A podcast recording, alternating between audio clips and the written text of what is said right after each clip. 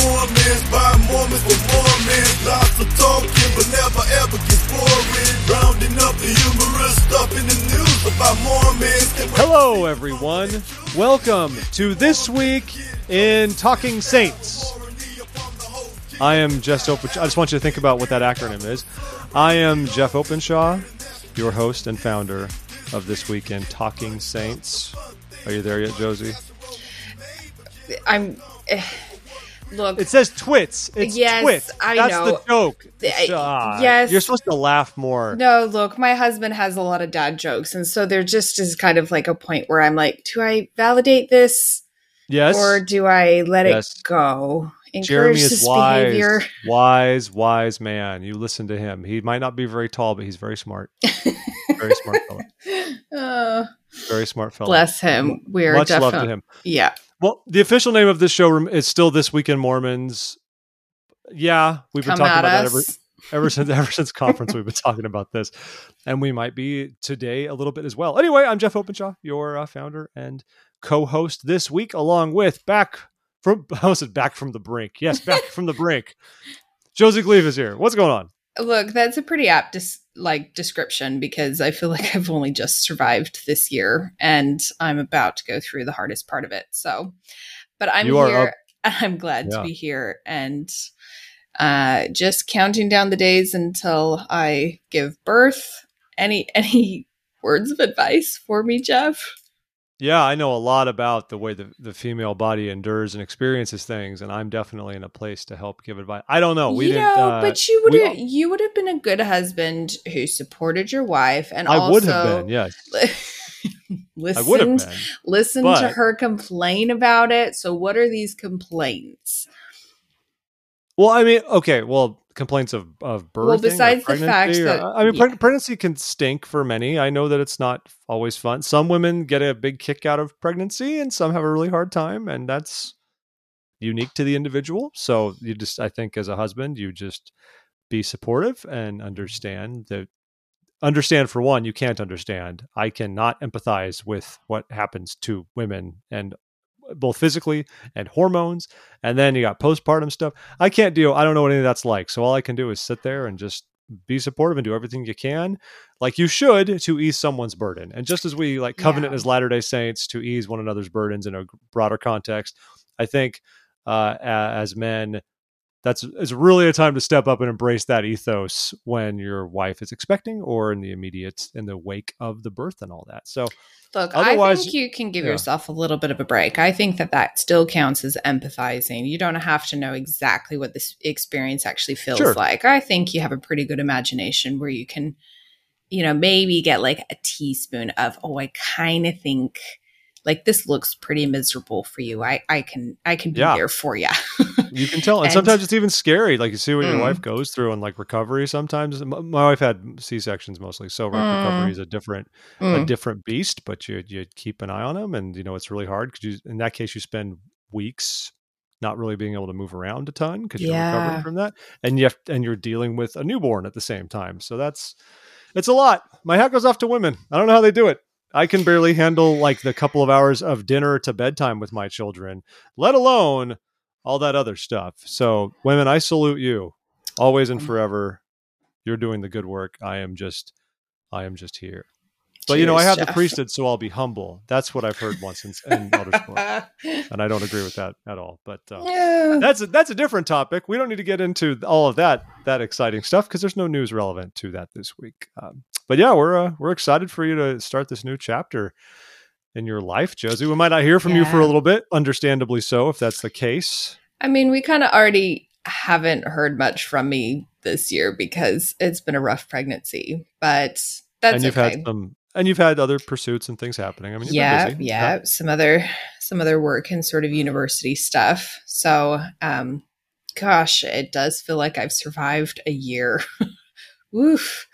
Um, but yeah, so we'll see what how how baby in the new year goes, and hopefully, I don't know. Hopefully, I survive that one too. Okay, I do I feel like hope- I'm like keenly aware that these are my last days of being childless and I'm a bit like, what should I do with myself? Do I like, I don't know, get up and leave the house within five minutes just because I can? Like, I'm very concerned about like running out of time and not having Yeah. used it properly. And then, you know, later on being like, oh, why is it so hard to get out of the house? Why can't I move around as easily because of this child? Like, just having that I uh, I'm aware that the responsibility on me is going to change forever, and um, I maybe yeah focus on that. You've you've had a too good run though. You've had a good run though. Sure. I mean, you got married pretty young. You've had a good while to enjoy Yeah. yourself. So it's time for you to suffer like Oh look. That is- Jeff. you know what? We're okay. Why don't you just move on with the news, and I'm not gonna Okay. respond to that comment either. In all, in all seriousness, it's wonderful and Yeah. a great time, and it's going to be hard and exhausting, but at the same time, it's just uh, it's a little miracle, and it's just Yeah. a wonder. I, I, I get all sappy, and I, I mean, we hopped on tonight, and you see, asked me how I was. I was like, it's been a night of terror with my children. and Those things happen, but you still love them like crazy because Yeah. you know they're they're yours. That's all there is to it. They're yours. Yeah. That's Nah, little baby girl, she's going to be hopefully cute. Look, you can tell me if she's not cute. I think that I'm going to be able to hopefully tell some of the difference. I I can accept that I will think that she's adorable no matter what, but like if she has a cone head or something like that or a ginormous nose, I, I do Hmm. feel like you know you you could tell it to my face. Are these the I'll- things you worry about? Ginormous noses? Is that a is that something Well, that you're Actually, no. We, as you mentioned, my husband's height. I was initially worried about that, but good news is her femur is measuring longer than normal. So I'm like, yes, she's gonna get my side of the genes. so hopefully, Well, there we go. You know, some perks. All right. Let's get into some uh some Latter-day Saint news here, folks. And I'm going to start off this week with some really important news that all of you have been dying to hear about. It appears the the fine people uh, behind Endless Misery and Woe uh, that made productions such as The Mormon Bachelorette, which longtime listeners know we've gone to great lengths to lampoon and criticize. And I appeared on, by the way, if you didn't know this, folks, on the original run of The Mormon Bachelorette in 2010, I was a contestant.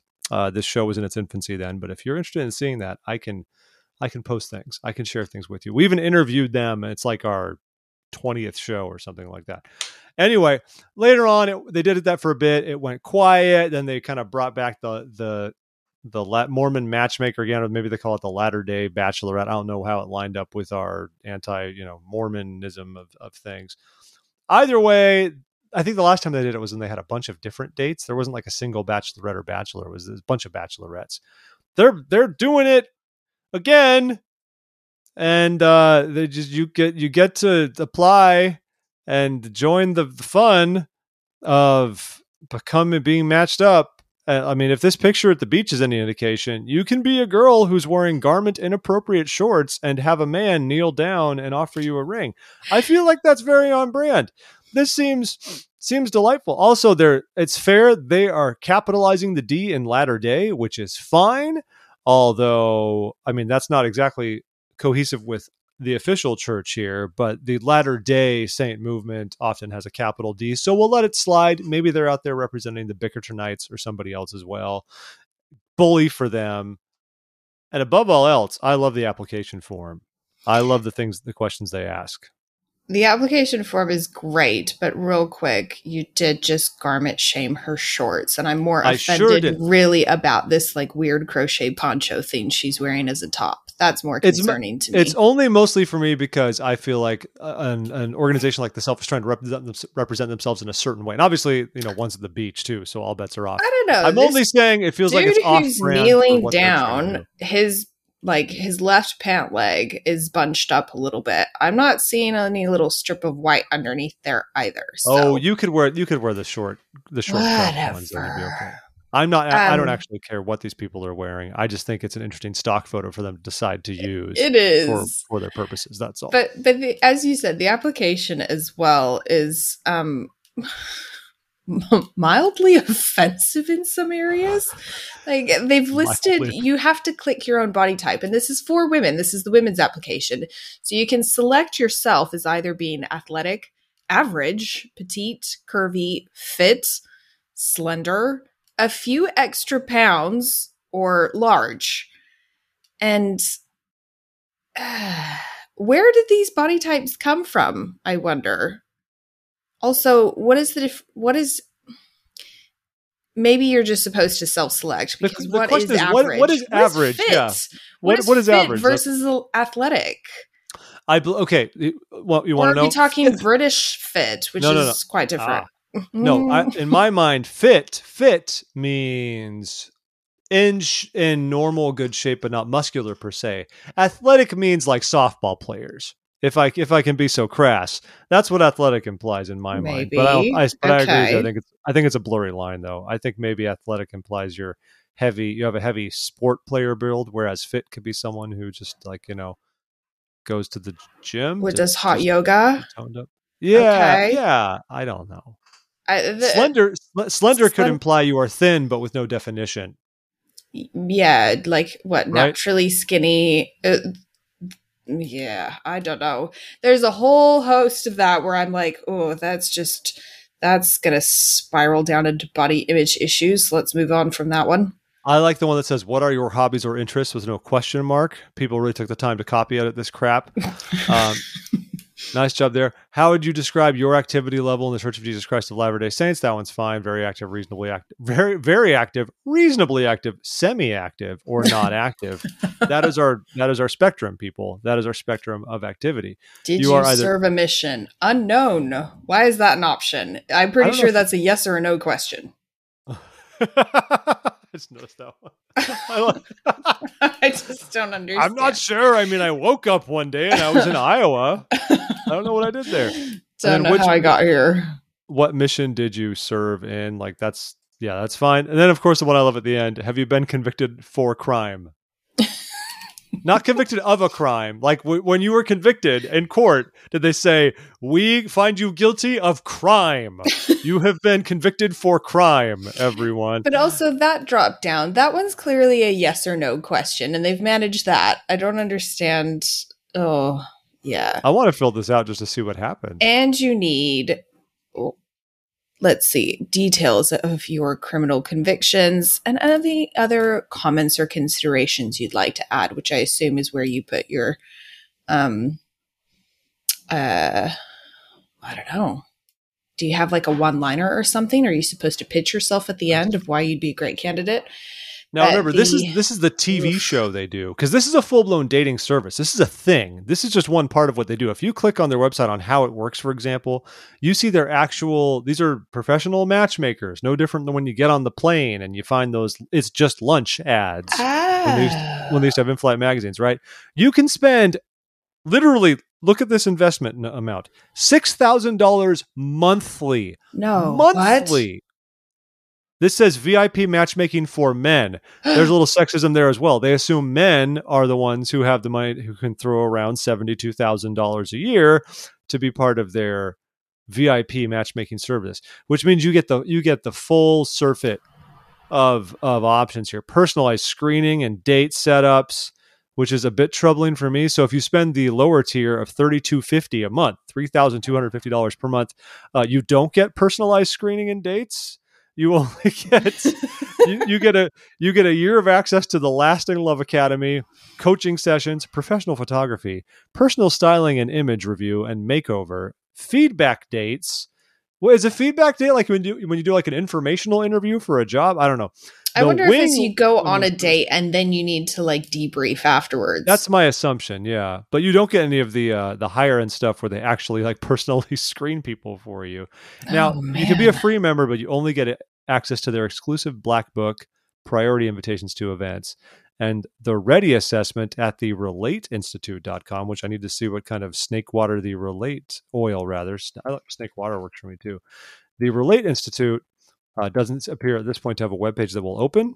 Uh, we're still working on the servers here. It's taking its sweet time. I don't know what they do with the Relate Institute, but um, well, Hold on. Why is the women's styling package $900 more than the men's styling package? because it's because you know reasons, right? Because we get a makeup lesson? because the men have the, the only money. thing that's different. the men No. have the money for the VIP treatment. and men get an eyeglasses consultation. What? The state of our eyes don't matter? Hmm. I want to know what all their like what all their um I mean if you look at their about the team, what people do, like they say they've got the Lasting Love Academy. It was create it was created by Elisa Snell, the nation's leading expert in helping thousands of singles find lasting love. You know I- I I, just wanna know what- that. She Well, what's can- what are her credentials? What Oh. makes her the nation's leading expert? If if she was that big, she'd probably at least be on Doctor Oz or something Stats, along That's all. How many people has she successfully set up and they've gotten married? We only need the numbers. Okay, now her LinkedIn profile says nation's number one dating and relationship strategist at Lasting Love Academy, but she You know has two hundred. I feel like it's one of those things when you walk by a hamburger shop and they're like best burger in the nation, and I'm like, cool. Who gave you that title? Well, I'm first of all, I'm thoroughly enjoying her LinkedIn page because I, I love I love this this CV she's got here. Starting from 2003 to 2005, she was the president of Utah's dating coach. Then from 1996 until the present, she's been the owner of Lasting Love Academy. And then she's also worked at the Lasting Love Academy in three different positions, which are from 2005 to present, a dating and relationship strat- strategist, a strategist, Mm. and then the president from 2005 to now, and then also the nation's number one dating and relationship strategist for Lasting Love Academy. Those have all but three concurrent jobs. She's triple hatted. I don't know how you couldn't trust this person. This is excellent. This is You know, I think this will be really. I, I actually didn't realize that it was like a matchmaking service oh that yes, has this is like all about teamed up with, you know, a production crew to make a. TV show. So, you know, Well, you see old uh, Aaron Shirts there, who was one of the original um, Mormon Bachelorette people. They're they're all part of this thing. It's oh, you're just name big- dropping now. I can't say I really followed. I was looking. I'm just looking at the web. I'm just looking at the Okay. website. That's all I'm doing. All That's all I'm doing. I'm not doing anything well. Anyway, good good for them. So, folks, if you want, you know, we'll link to this on this weekend laddermormons.com and uh, with the show notes. You can go click that out if you are single. And I please just go with actually- average body type. I'd like to see how that works out for you. I would actually love to see if all of our listeners, especially the single ones, could bombard it, and I would love to see if if you get into any kind of a process. I would love to. I know that I'm sure NDAs will get involved at some point. I understand that, but in as much as you can be above board, I would love to hear more about that. That'd be But fascinating. you're asking someone to go undercover for us. That's essentially it. Yes. I like this idea. Go for it. Thank you, Josie. Um, okay, so on to uh, not uh, or moving on from trashing the Bachelorette, etc., another reality TV. Um, the this story I actually find quite um, interesting and intriguing and very weird, which is that the BYU Cougarettes Instagram is being held for ransom, and it has been since September 30th, which I feel like this is a decent amount of time that the Instagram account has actually not been returned to, well, I guess to BYU. So it has a new handle that I don't know what that's really supposed to say, but you know, it's oh, Farah Ben Far Away. 79k. He's not asking for 79k. He's asking for a $1,000 for the account to be returned. And I'm so from what I can gather, um other users and BYU have like reported to Instagram that this is hey, this is what's going on. But it doesn't seem to have actually changed anything yet, which I'm one thinking is a pretty slow response time.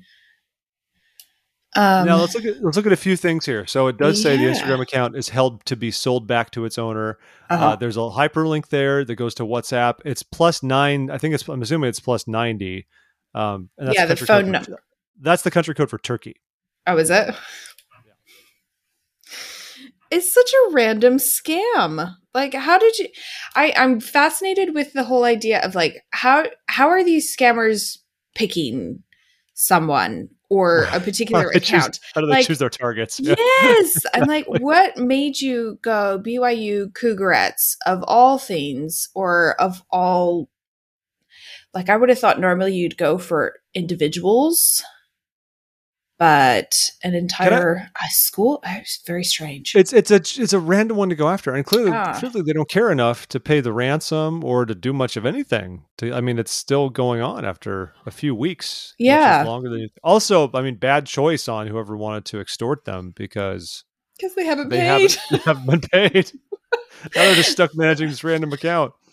Yeah, I would Oh. love to know what the Cougarettes actually think is going on. Like, I probably would maybe be a little bit creeped out because, like, they're, you know, they're someone is essentially holding images now of like of these young women as well, and that's probably not got that probably doesn't feel um good or maybe feels a little bit creepy even though like yes you're on instagram. Yes you're being um, like marketed as a part of the BYU Cougarettes team and things like that. And none of it is they're not like inappropriate photos by any means, Yeah. but it's still just it does have a weird kind of creepy icky feeling of like oh this guy now currently well or this person whoever they are far away Ben whatever um yeah has control of their account. It does give you yeah Uh, More importantly, uh, I think a bigger discussion we should be having. Um, I think cougarettes is way too close of a word to courgette, the British word for a zucchini. And it kind of frustrates me every time I read it. I'm that's like, what's keeping no. you up at night. The It's- it's- BYU courgettes. and it gets worse every fall when the Great British Baking Show is on because then it's just elevating the amount of British vocabulary that enters my lexicon. Uh, yeah. So anyway, that's good times. Good times. Good times. All right. Uh, real quick mention: um, you can get your all new chart, hot off the press, of general authorities and general officers of the church. It's finally released after conference. Um, there weren't a lot of like new 70s called a couple of releases, so no no no big changes in the ranks. But you can download this PDF and you can have it just like it's been of old. I mean, they haven't changed the format a ton over the years as far as how this looks. However, I don't know, and I don't know if this is the first time, so I'm not going to say it is. So, listeners, don't jump on me, but feel free to correct the record or offer insights. I think it's n- worth noting and nice to see that the Relief Society is elevated nice and highly next to the General Authority 70s as the top of the general officers. So they're in the right sidebar. You got Relief Society Sunday School, young women, young men, and then primary. It's nice to see some some visibility for the female organizations. There's only nine of them, you know, amongst this sea of testosterone, and uh, just glad to see that. And that might have been the case even six months ago or even before that, and I just wasn't tracking it. So if so, I apologize. I, I don't mean to to be ignorant about that, but um, I think that's great to see. Yeehaw. Yeehaw.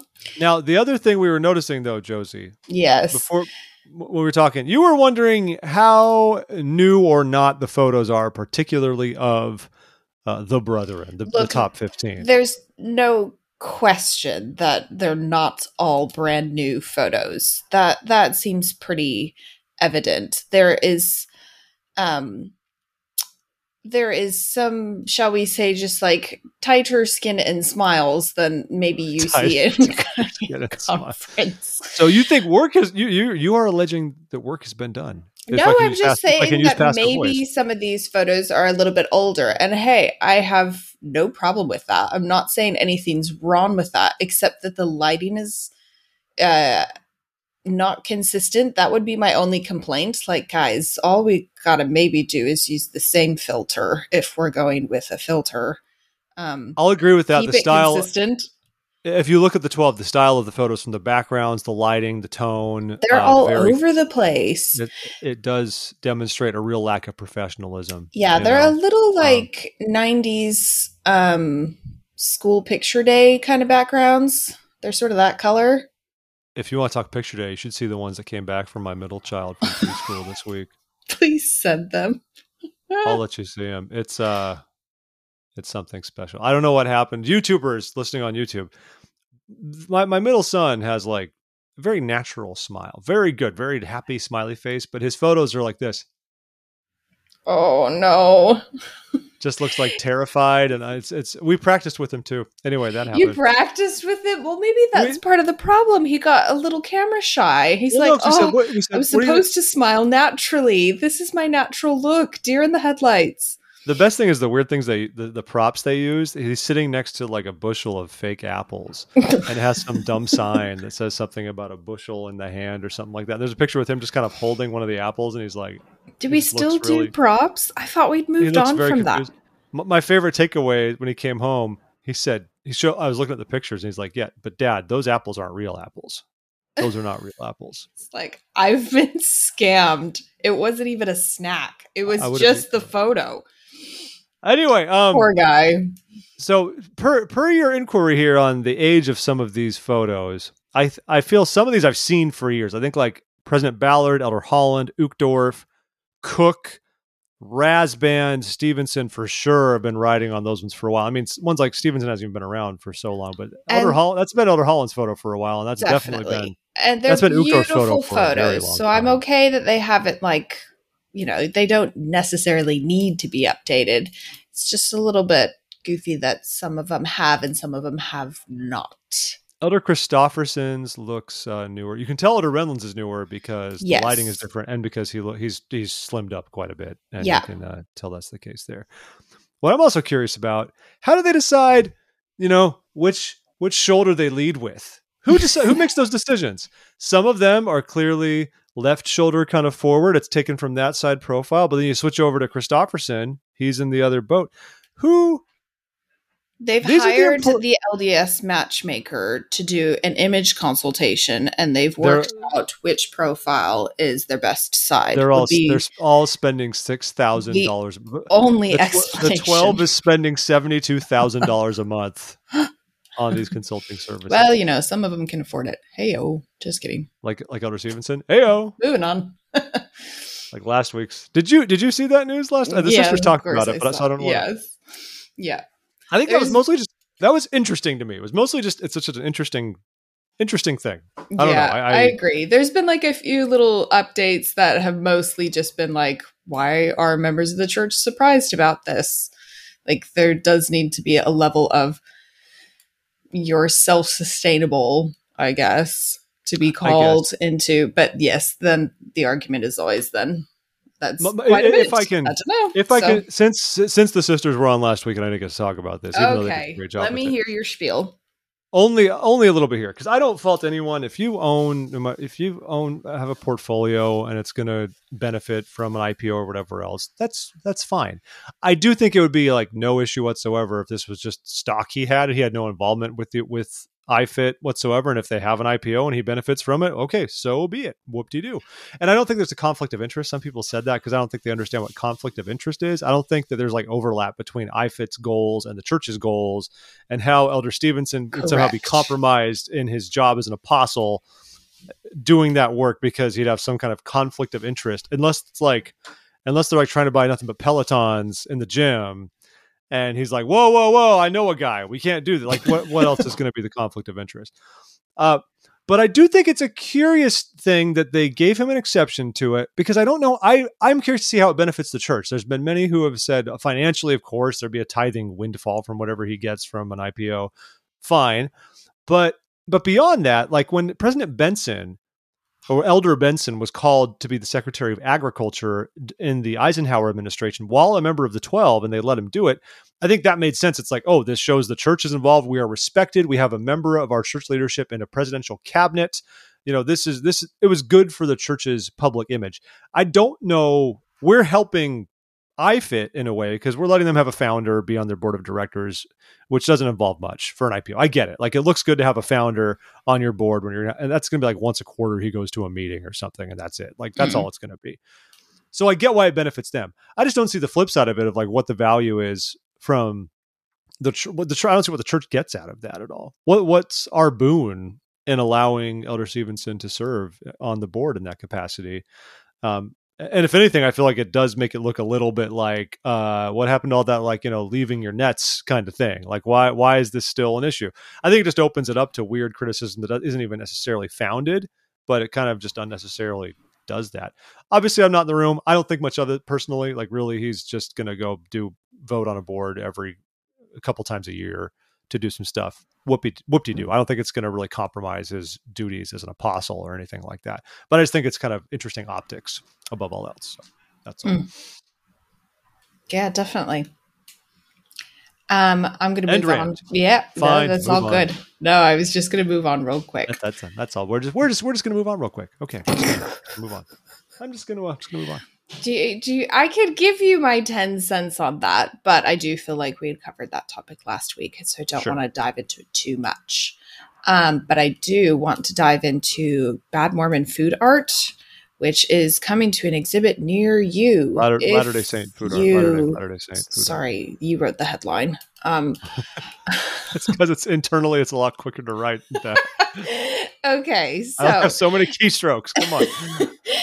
there is an exhibit coming to the Utah Museum of Contemporary Art.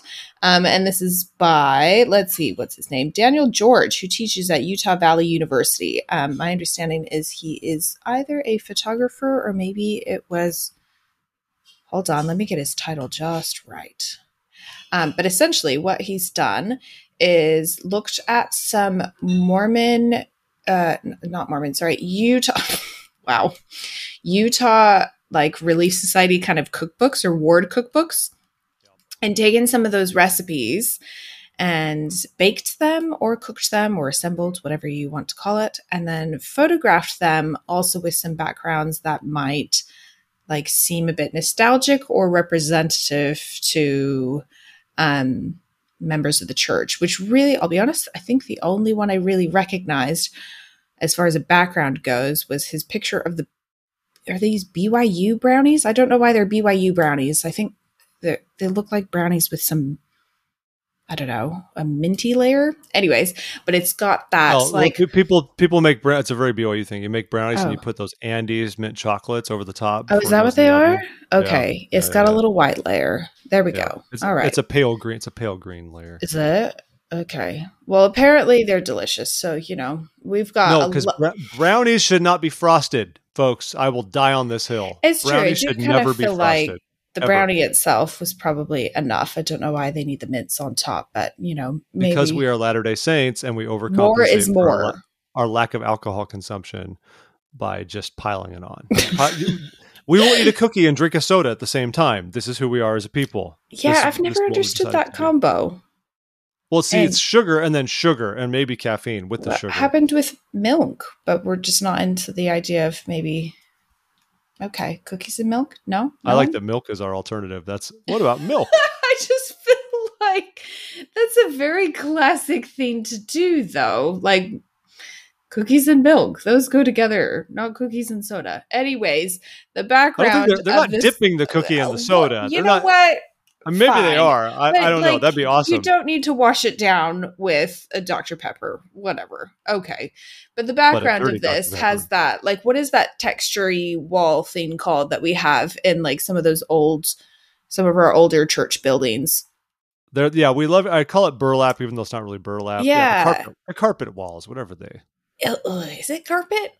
But don't know if even it's really better, it's got like a couple of like push pins in the background, which I'm like, oh, it was actually. This is the one background that did get me because I thought, oh, that is actually so accurate. Anyways, so um this will be an exhibit coming soon. Obviously, there is Jello. Obviously, there is uh potato.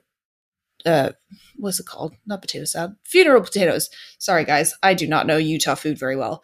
Thank heaven um, but there was also some mention of um, uh, Daniel George being quite surprised by some of the things that people were putting into Jello. Which, I mean, amen, I hear you, but I had never heard of shrimp, bell peppers, or onions being in the mayo. This is why we can't have nice things. yeah, this maybe is- I'm curious if anyone ever has actually put shrimp in. Please, please write to Jeff or someone at Twim. I would love to hear. Does that combo work? Twits, twits, Josie. is, is that twits. better than cookies and soda? I would I like to know. I don't. Anyways. This is why. This is your art. Is Go and Utah- engage. This is why Utah lost the outdoor outdoor show at the convention center. It's things like this, people. You've got to. This is just okay. Whatever. Fine. I'll just. All right. So Jana Riess. It would not be this week in this show. This week in this. That's also twits. This week in this. Show. Oh, I think I might have found it finally. This week in this show. It's perfect. So, um, so Jana Riess has an interesting article I liked about the quote the battle lines around the word Mormon. We've danced around this a little bit already this week, right? And of course, it's been in the news for the past couple of weeks since General Conference. Um, I, I don't know her, her initial stuff is kind of funny, where she talks about her favorite podcast of a guy who just explains the history of the English language and then pivots into saying, "I've listened for hundred hours. I've never heard one, this on the podcast." Man, Leaders it was a time- not a pivot. It was like a 180 degree turn. I was like, Jana, uh, this is not an intro. very unnecessary segue. Literally, you could just lead off with the the was it the fourth paragraph? Just it's been more over just over three years since Yeah. Russell M. Nelson, president of the church, began on on purging Mormon. I don't know what's going on with the intro, Jana. It's it's bizarre. But uh, anyway, obviously, Elder Elder uh, Anderson spoke about this. She speaks a little bit though about why outsiders continue to use the word Mormon, even as we try to purge it and expunge it in every way possible. And she's got some reasons. She says mostly it's single. It's a it's a single, short, convenient word that functions equally well as either a noun, like I'm a Mormon, or as an adjective, like she says, delicious Mormon funeral potatoes or Mormon, you know, food art, like we just talked about. So that's why you see it in headline headlines from major news outlets. She has some screen caps of of recent news that use the word Mormon or Mormons or the Mormon Church, which we know that one is not not correct and unfair. Um, that's still happening. That's the thing. Now, Elder like Elder Anderson alleged that journalists, of course, that do this are being disrespectful or irresponsible. He kind of said that. He said, you know, they want fair-minded media to honor the desire of our desire to be called by our name of nearly 200 years. I mean, there's some fairness to that because every organization has a style guide for the press, and whether the press chooses to follow it is the press's business. And every organization can has is completely within its rights to encourage the press to adopt the terms by which that organization wishes to be known. It's it's honestly very little different than what we've seen the past couple of years of all like the she, her, all that kind of stuff. Like how do you want to be addressed and do we respect someone or in this case an organization saying this is how I wish to be referred to and addressed, please respect that. That's what a style guide is. And it is kind of funny because we don't think much of that for people. You know, Mhm. if if I don't call you Jocelyn. You like to be called Josie, right? And that's fine. That's how you like to represent yourself. So it's not wrong for the church to want to do that by any stretch of the imagination. Um, but then she talks about where things have gone in the past few years. And we see spikes in Google uh, traffic searches, which aren't a perfect metric, but they're interesting. And uh, you see spikes when there's kind of negative news, like the shootings in Mexico or the leak about how much the church's um, fund was, or murder among the Mormons coming out. But overall, searches for Mormon are going down, unless you think this is because we're doing our job and Latter day Saints or members of the Restored Church or something has gone up. Um, basically, all search terms related to the church have declined in the past little while. Um, and that alone is an interesting thing, I think, that should make one take pause. She does note the caveat that Utah is doing fine. Utah is searching very well um, as far as the Restored Church of Jesus Christ, and they're doing a good job there. But it should tell us that like Utahns are on board with the change, but the rest of the world is not. And if anything, we're apparently like we're like losing the SEO battle a little bit, which I think is kind of fascinating. So that's that part of it. And I like that in the end she talks a little bit about Shibboleth. And long story short of Shibboleth was that there were uh, members of you know the house of Israel, right? You the Gileadites were fighting the Ephraimites in battle, and the Ephraimites were trying to cross the River Jordan to safety, but the Gileadites were not. That wasn't enough for them just to let them go. They wanted to hunt every single Ephraimite down and kill them. So they made a checkpoint, and the password of the checkpoint was the word Shibboleth because of regional differences. Ephraimites could not pronounce the word correctly the same way others would, so they could easily find out who was an, who was an Ephraimite and kill them. Um, and her main point is this wasn't like different groups. This wasn't, um, you know, this wasn't like Babylonians against the Jews. This was Jews against Jews, and we're probably seeing some of that in our own ranks today with individuals you know wondering like are you are you demormoning well enough are you following the prophet and uh, I could see how this could become a wedge issue. I mean, anything could become a wedge issue, of course. Our our desire to follow the council of leaders, anything could be a wedge issue if we decide we don't care about it, and the mainstream does. But I thought that was worth thinking about, and it concerns me because I have seen that running this this podcast. Hmm. Uh, three years ago, we started to get lots of messages, not just asking us like, "Hey, are you guys going to change your name?" There's some of those, but there were tons of just say like, "Why aren't you following the prophet?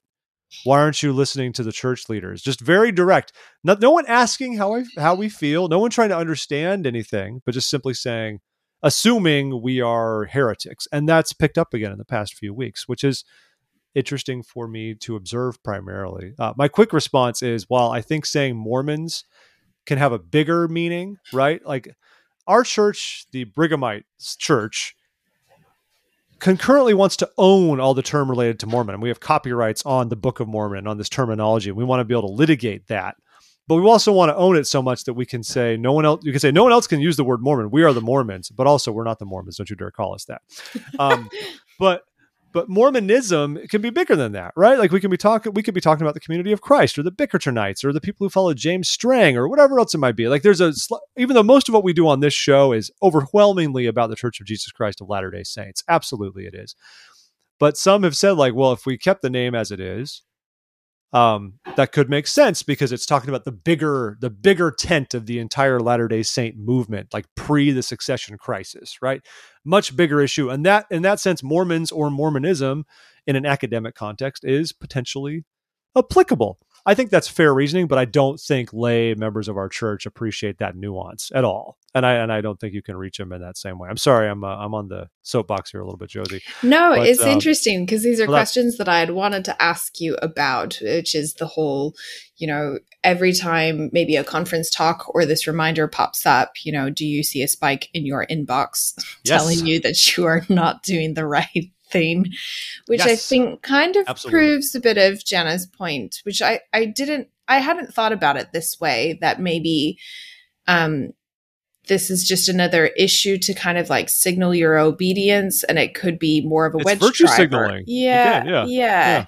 And it is I I also appreciate her point and it's similar to your point about like this is a bit tougher in the media space. Like it you is. are going to drop as far as being easily recognizable, found all of your SEO, things like that. Like it is a it is a big change to ask, but also like from my perspective, um, I do feel like a lot of larger publications are actually making an effort as far as this goes. a little bit. Yeah, yeah like maybe they still say Mormon in the headline, but that's literally because the Church of Jesus Christ of Latter Day Saints is never going to fit in anyone's headline.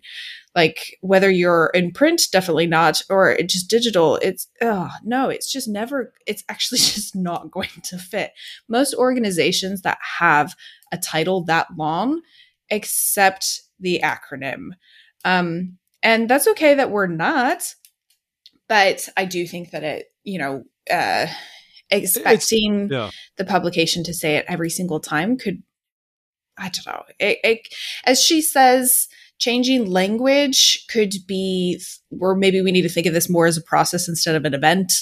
Um, which was the which same I, sort of comparison to mm-hmm. what was said in conference about the restoration being a process and an event. So that's where I think she got that line from.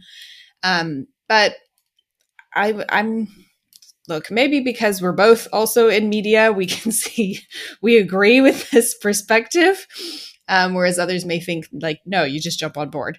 Um, but I, I do think the name is it's long and it's tricky and it's kind of clunky. And that's, and that's hard. I mm. mean, I, I don't, I, I, do think I agree with you. I think I've still seen change. I don't even know if Jana's giving it all. I don't think Jana's giving it completely a fair shake because I've seen more recent even headlines that are trying to appreciate what the church is doing. yeah, or, so or I have the, seen change there, and it does take time. I don't expect yeah. to be immediate. Like as long, it's mostly like if there's Elder Anderson's reminding us of this because if we are if we are consistent as a people in doing this and presenting ourselves accordingly, it's not going to be a flip of the switch. It'll take it could take a generation, honestly. But if we're consistent in doing that, slowly those other that other terminology gets put to bed. It doesn't solve the headline problems related to. I mean, a typical headline should be like six or seven words mm. tops, and you're getting you're the the Church of Jesus Christ of. I mean, you're like eight or nine words just from the church name, let alone the verbs and the other things that have to be part of the headline. So it's a lot easier to say Mormon Church, LDS Church. It's not correct but that's how it works in the world of headlines. You don't have unlimited space to get your point across to a reader. Um, I think the flip side of it, of course, is within Latter Day Saint media, it just refers to the church, with everyone having the understanding of this is could be the only possible church we're talking about, right? Yeah, if it's, correct. If it's the church, it's our right. church. Every other church will be called the Catholic Church, the Presbyterian Church, the whatever else. But if it's the church, it's us. and we we take that as a given. Perfect. Um, yeah, I- like I don't, I don't mind having the uh, the reminders because I think that the principle of you know we're focusing on or trying to remind ourselves to focus on Jesus Christ. I'm like that worthy goal. I'm okay with that. But the taking it to the point of making this as another wedge or another like us versus them or you did it wrong, I'm more righteous than you, like none of that has any place in Well, what we're and it actually talking about. and it shouldn't be that way. And this is not to say it's not, it's even a uh, incorrect effort, right? It's like there's there's many instances where doing the thing you should do is difficult and doesn't make sense on paper. Like all my arguments Sure. about about good copy and journalism and all that are, for lack of a better term, worldly arguments about writing. And so, and those have those don't take anything into account into what the proper way is something should be. It kind of this is less related, but I remember when they were building the Newport Beach Temple, and um, which was originally grayer, that light gray color. Because if you if you've seen the Newport Beach Temple, it's like a salmon color. It looks kind of like California Mission style, so it works. Mm. But the original design was a lot more like probably the Sacramento Temple. You know, pseudo modern, taller, a bit grayer, all that. And then there were lots of concerns from neighbors and all the typical stuff, and they pared it down. But the first response the church made, I kid you not, in a meeting with civic leaders was, This is the way the Lord wants this temple to be.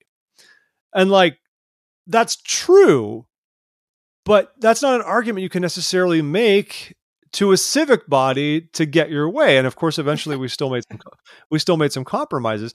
And i see i see a few parallels here with with this same issue. And a very different very different thing. But uh, that's always stuck out to me when i remember hearing about that. It's like guys we can't explain this about the temple. And they're going to say oh this is what this is what the lord oh oh You're arguing with I'm sorry. They they would say, Lord "I'm here." sorry, we didn't know. I'm sorry. Please proceed as you want." Like it just doesn't. You know, you gotta you gotta know your audience too. So anyway, well, I'm going to jump over to some international news really quick. We have a oh, few. Oh, okay.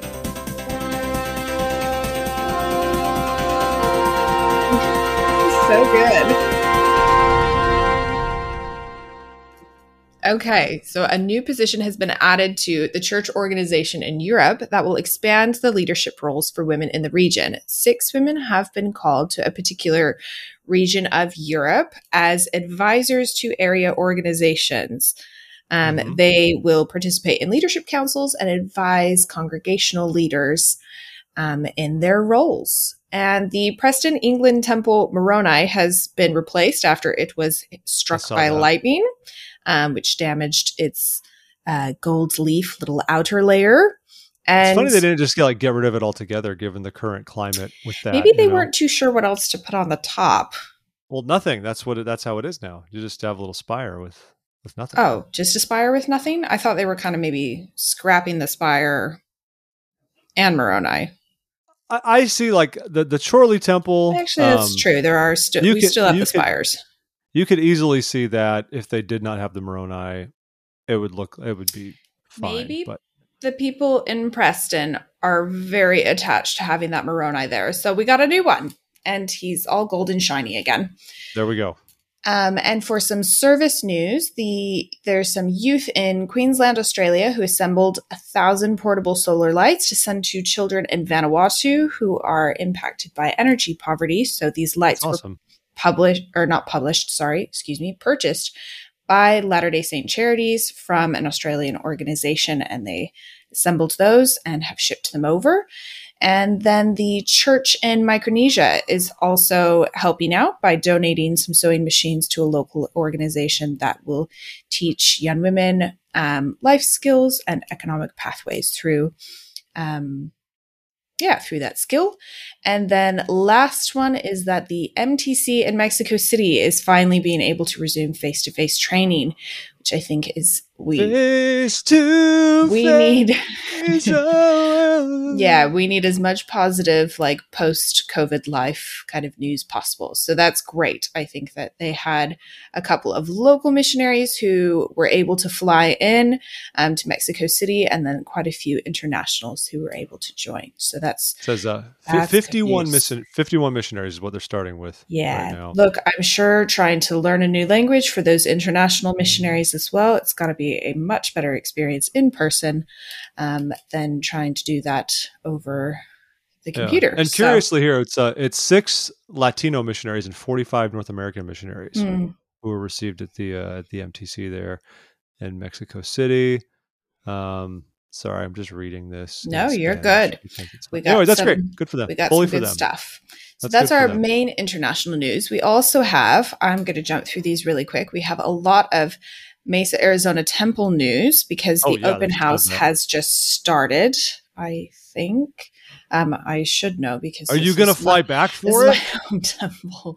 Oh no, because there are there are so many hoops to try and jump through to try and get back to um uh, to try and get into Singapore at the moment. My parents are currently going through that, trying to see if they can actually come over for their grandchild, and Oh, wow. it is not an easy process. Let's just say that. But as far as the temple goes, so we had some um, high profile people who came out to visit the Mesa Temple. Um, oh. Oh, shall we raise an eyebrow to that? Uh, no. So we have the governor, um, Governor Ducey, who came and visited and I think toured with Elder Rasband. Founder of Cold Stone Creamery, everybody. Is he? You're welcome. Oh, no. that's- that- Is he really? Yeah, he was riding a serious wave there in the late '90s, early 2000s, and then he, My I'm assuming that- gosh, I worked at Cold about- Stone for like three years. That was that was me as a teenager funding all of my college.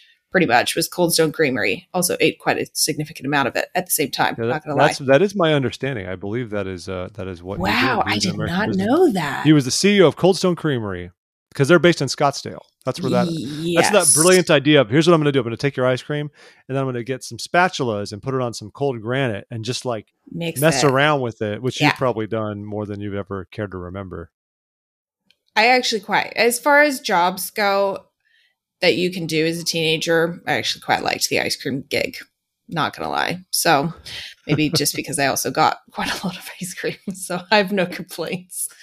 Um, we also had some, uh, as Jeff would like to call, pseudo celebrities who showed up, including a previous contestant from The Bachelor. Hooray! Yeah, it's coming back again. Ari. Again. Arie Luyendyk. No, that is not the last name. Try that his again. Is it? Ari Lu- Luyendyk. I'm saying it wrong. I know his. I remember. I've watched this season of The Bachelor. I remember everything. I'm serious. I remember this. C- can I pause for a second and talk about this? yes. about Ari. Okay, this has been covered in LDS Living. It's also been covered in Deseret News. We're making a big deal about the fact that a former contestant on a reality show, one of which I know plenty of Latter Day Saint women watch, even though at the same time it can it's it's hate watching when you watch The Bachelor. That's the kind of program it is. You watch it because it's ridiculous. At the same time, it, it uh, does it fill you with joy and the spirit. I mean, no, it's it's wildly antithetical to a lot of what we believe in as Latter day Saints. It's not to say you can't enjoy other things that do this. It's not like watching Grey's Anatomy also doesn't have content that is antithetical to our beliefs as members of the church.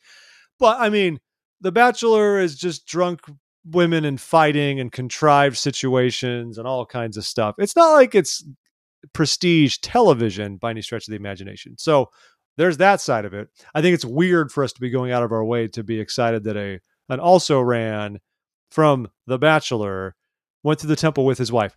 Now, if you remember the season, by the way, he proposed to Becca in the end. And then in the follow ups later on, he wound up dumping her because he was still in love with the other one that he dumped initially for the finale, the one he said no to. He actually thought he made a mistake and he married Lauren in the end instead. He dumped Becca and he married Lauren. And now they have kids and stuff. So I guess, you know, bully for them. But um Wow. I just don't know why we uh, of there's other people who are like you know worth noting a bit. MyKayla Skinner, really cool Olympic story. Yeah, I that we- that we appreciated seeing there. her in the picture uh much more, not gonna lie, but that is also because I have zero connection to or affinity for The Bachelor personally. And some songwriter named Evie St. Clair, who I don't I don't I know. wasn't familiar with, but you know what? Probably Evie worth a little search on Spotify. Evie St. Clair. Evie St. Clair. She was on America's Got Talent. That is how Okay. I believe she is known. Um, so this is this is all well and good. Uh, the Bachelor one just kind of baffles me. I guess he must have come through and they're like, "Oh, guys, look who's here." Look who's you might as well get a good picture of him. And since See, I don't know if about, it was even that. I think it was just he probably posted on Instagram and they just snagged that photo. I don't know Um, necessarily know that there were. Hopefully, there were not any like Deseret News reporters who were like, That "Oh actually- my gosh, look who's here!" That actually might be. The, let's see. Deseret News covered it. Deseret News gave it like an entire. Oh, they gave it Profile. such a spiel, and I loved that some of the comments were also like us, kind of being like, "Why, why is this a thing we're interested in?" Um, People people even said like this is an ironic mixture of lust for connection to the rich, famous, and popular. Does the bachelor make you rich i don't know that that's really nope i'm i'm not thinking so it's like a mixture of maybe you get a relationship along with public shaming it doesn't I love this sound one. that nice How exciting! Did they visit any place else? Mesa has a real good taco stand not far from the temple.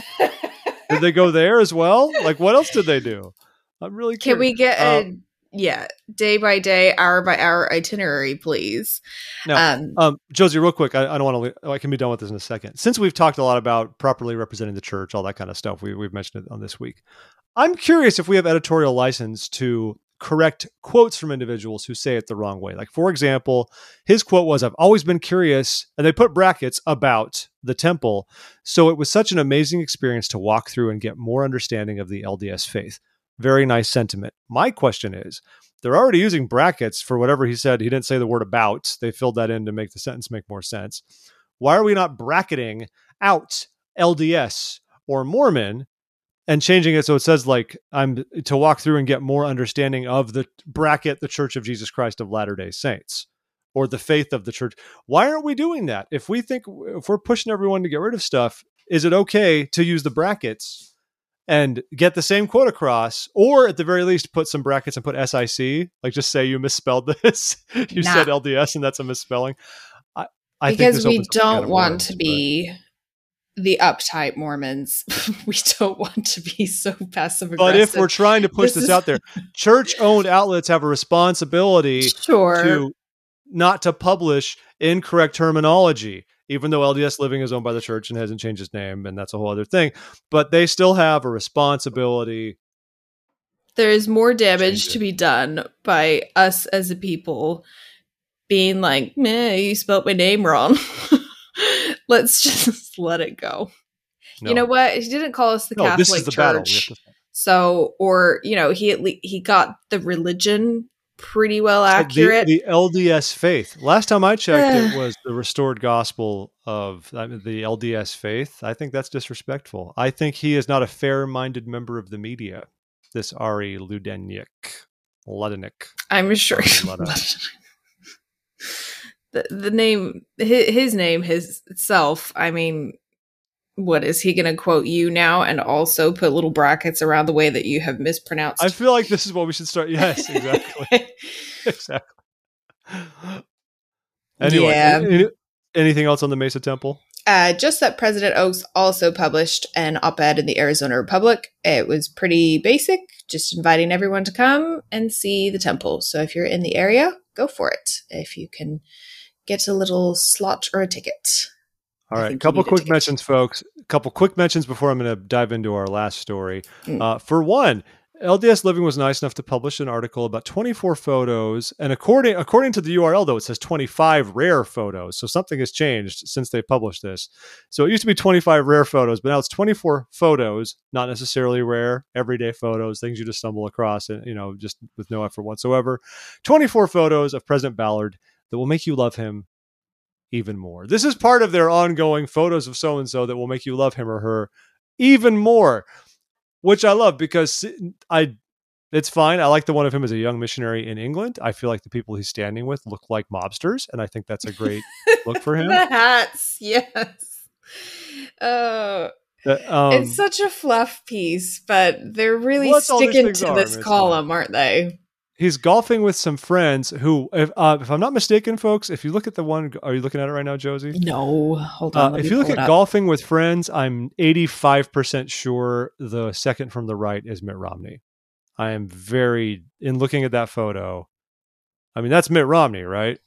Did we label this golfing with friends in high places? It just says President Ballard golfing with friends. That, Second one, oh wow, you're right. yeah, not even a mention of the Mitt. Maybe. Yeah, I think that's the Mitt Romney. I think that's, uh, Also, a stellar selection of hats once again. and po- polka dot polos. I don't know. He's doing great things. He's doing. Anyways, nice photos. I I love him even more. And that's what I'm happy. That's that's what they promised, and that's what I feel. Also worth noting, President Nelson has announced more temples than any other president of the church, which is something that's all you need to know. He's announced he has announced 83 temples. He's eclipsed President Hinckley. We talked about that before conference. If he only announced like six, he would pass President Hinckley in the number of temples announced. Uh, he's done so 83 temples, and he's done it in three and a half years. So a lot's gone down for the past uh, past little while, ever since uh, ever since President Nelson took the reins. No surprises here. We've kind of become used to it. I don't know if we're ever going to slow down on that front. I'll be curious.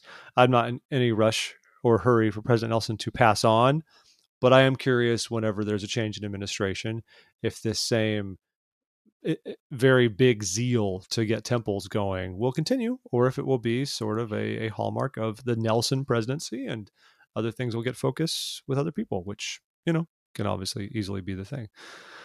Uh, also, Elder Rasband wrote an op ed in The Hill about religious freedom because he like, really is, likes. Is that, it? Is that all you're going to say? he real Elder Rasband really likes speaking about religious freedom. He talks about the importance of faith, how obviously no amount of government programs or big business or anything like that is going to replace the importance and the value of faith and faith communities and the families built around faith communities. Uh, which is great. And he even makes the economic case for it that religion annually contributes nearly 1.2 trillion of socioeconomic value to the U.S. economy, for example.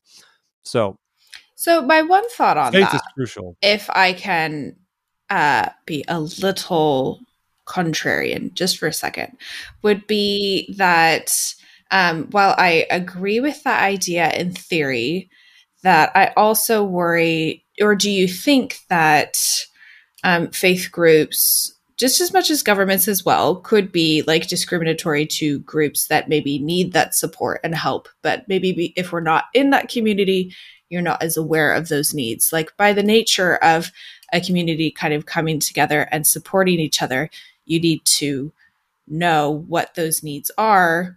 Um, and like Utah is pretty good about this. Like we have high um, social mobility. Like that's a thing that does actually happen. But are we able to really spread that influence that we have as a church and as a faith community to other parts of the US? We don't seem to be doing that maybe not quite as well or as effectively.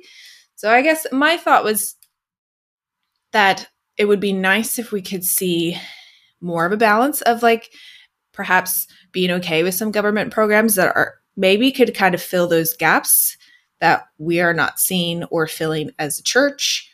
Um, but also that I think that there's just, I guess what I'm feeling, what I, what I was thinking while reading it was that there's probably more needs than us as a church is able to meet. But is it is this is this No, my little tr- tiny violin music? It's like what dramatic. was us?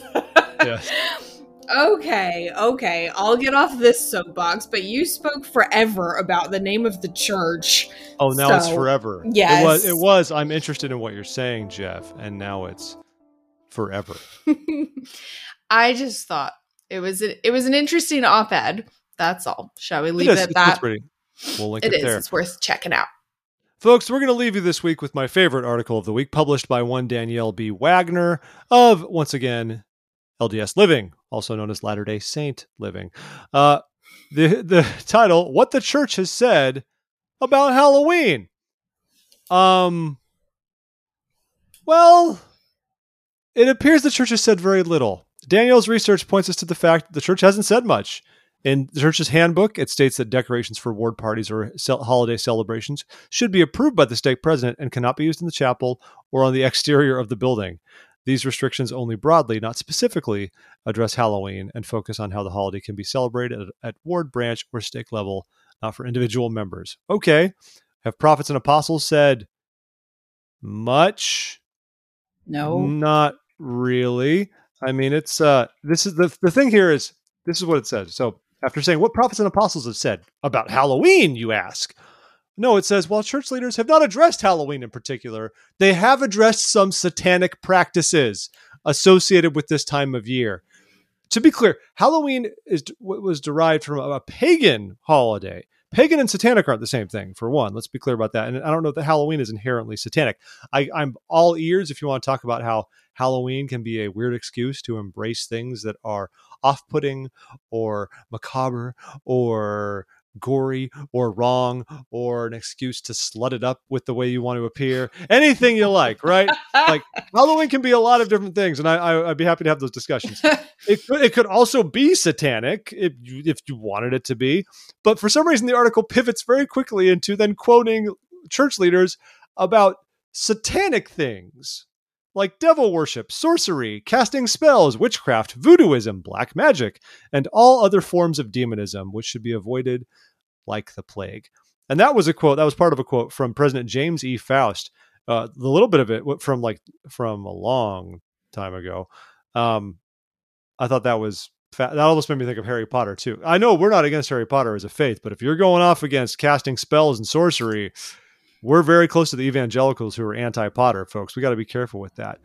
So, anyways, then it says, where does that leave us when it comes to trick or treating, dressing up for parties, or ward trunk or treats? Well, the Family Proclamation counsels that successful marriages and families are established and maintained on principles of prayer, forgiveness, respect, love, compassion. Couldn't those activities also include holiday, holiday traditions you share with your family? And basically, it's like, does Hallow- is Halloween a good, wholesome time for your family? Then it's cool. I don't have any statements from church leaders specifically about Halloween, but let's look into Satanism just for good measure. And that is how someone told Danielle to write this article and I I think that person should be fired. You know what? I think it was the commenters because she does mention how this time of year they inevitably will get some people commenting about how members of the church should not celebrate Halloween. And that to me was actually probably the most interesting takeaway from this. I thought, really? like, is this, is this genuinely something people are concerned about? is this the hill we want to die on? It's is really important. Halloween. uh, I don't Halloween, know. This, Look, if you're very, very concerned, you could take more of maybe a Day of the Dead approach and you could do some family history work. And then that could, you know, I mean, you, you could look back at your ancestry and the people who have passed on and appreciate them. Now, it's funny you mentioned Day of the Dead, but doesn't Day of the Dead have like inappropriate spiritual connotations for, for, how for how you celebrate Day of the Dead? Wouldn't that be embracing false doctrine if you celebrate Day of the Dead to its full? I've seen Coco, Josie. I know what happens. Oh, so you know everything. Mm-hmm. Yes. Well, look. I was trying to give people an alternative to maybe maybe go into some family history work and they could pivot if that's really what they want to do. Um, I personally think there's nothing wrong with Halloween. I, I don't hot hot that, take from Josie. Folks. Yeah, I don't really know that there are many people who do, but you know what? They make themselves known in the comments, and that's obviously where we should be getting our hard, solid data yes. is from the people who comment.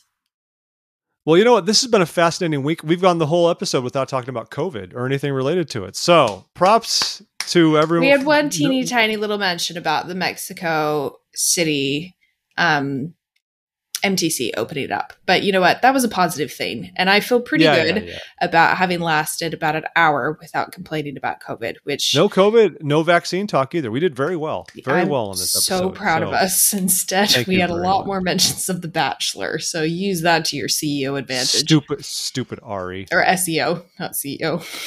That's right. I'm gonna I'm gonna ride this train. Come on, ride the train and ride it. So, everybody, this show is over. Josie, thank you for being here. It's nice to see thank you again. You I hope I hope we will see you at some point soon. But uh, obviously, until then, we all wish you very, very well with safe birthing and rearing and all those fun things, uh, which are gonna have, which is gonna be great. We're really excited for you. Thank you. I appreciate that. My feet are currently the size of um, swollen flippers from sitting at this desk, so I apparently have to go try and stick them up and over my head and get that to drain. So that's my fun day for the rest.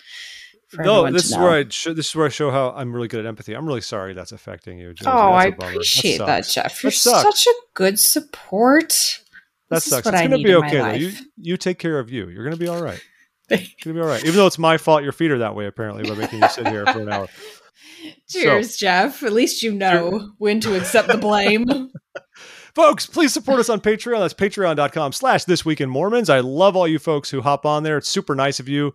Uh, this show is is not free to produce so thank you for helping make it possible.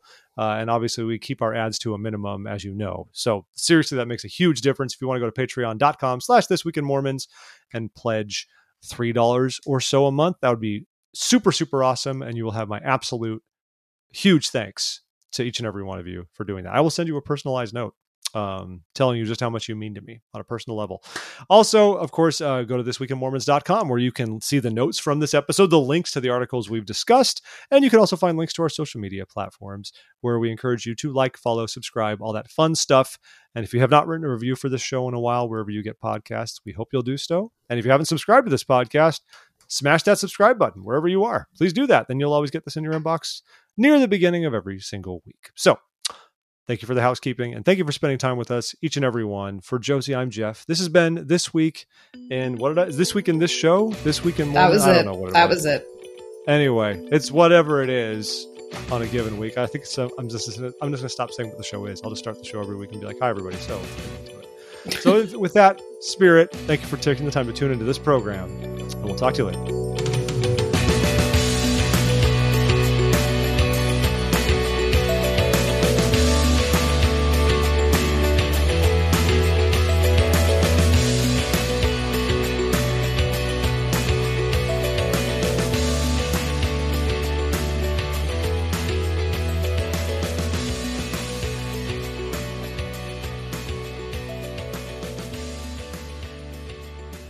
It's over!